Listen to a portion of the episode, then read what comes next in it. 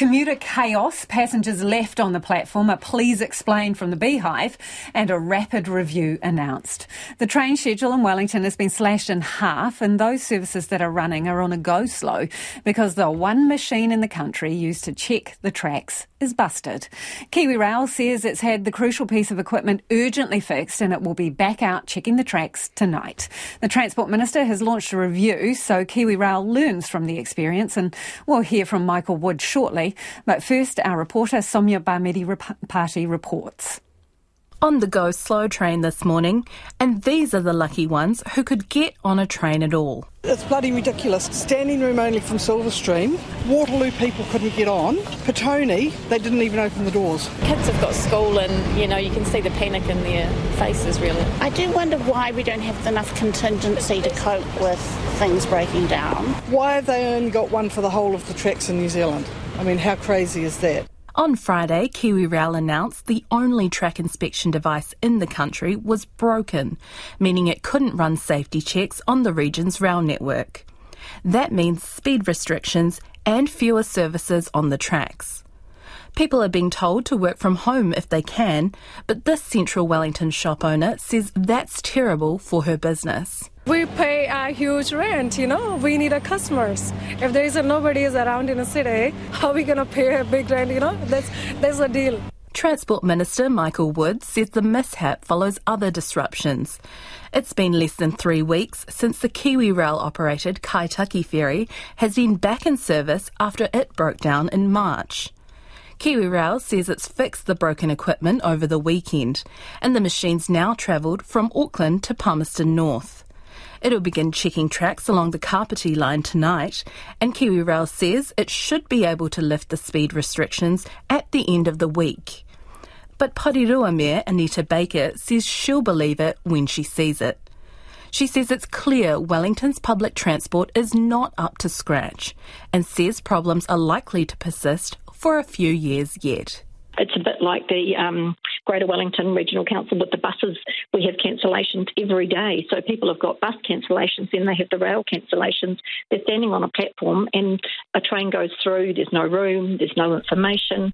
So it's not satisfactory at all. Meanwhile, the Hutt City Mayor says the blunder has dimmed the government's announcement that it'll be buying 18 new trains for the lower North Island.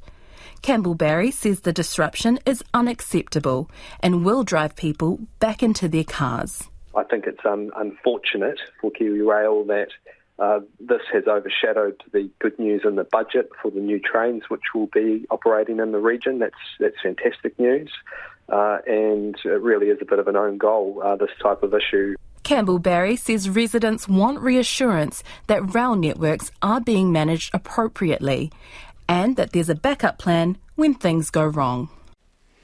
And Soumya Soumya Bhamidipati joins us now from Wellington Station. How's it looking there for the evening commute, Soumya? Kia ora, Lisa. Well, it's actually looking a little bit quieter uh, than it normally would. So, I myself am a train commuter in Wellington, and at about five o'clock, this place is normally packed. Where, if I look behind me today, it is there are people around, but it's sparse. Now, that's probably because um, Metlink has done some comms telling people to work from home if they can. And in the capital, most people are aware that there is a big disruption going on with the trains. So uh, I assume a lot of people will be working from home or finding other ways to get into the capital to do what they need to do. Um, earlier today, the Porirua Mayor, Anita Baker, told me that Mondays and Fridays are often days where people do choose to work from home. So she reckons that tomorrow the roads will be a bit more hectic as people do come into the city for work. Now, at the train station, as you can probably hear, uh, they are making loudspeaker announcements telling people about the disruption. Um, they're saying that services have been cancelled, have been reduced, about half the services aren't running uh, services that are running are packed, they're full. Um, so people are being advised to be aware that they may not be able to get on a train even if it is running. Uh, some brief respite though for commuters.